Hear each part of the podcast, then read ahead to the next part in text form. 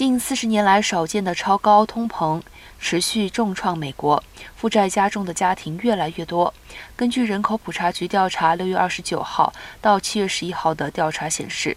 在支付家庭开支方面，超过四千三百万美国家庭非常困难，超过四千八百万家庭有些困难，另有五千八百万户家庭有一点困难。与家庭财务健康状况有关的市场调查则显示。近百分之四十消费者无法再存钱，百分之十九被迫降低储蓄率。美国民众对于自身的财务状况总体满意度处于十二个月以来的最低点，整体财务状况满意度下降，主要是因为借贷增加、储蓄减少，包括应急资金和保险在内的安全网减少，以及对自己信誉的影响。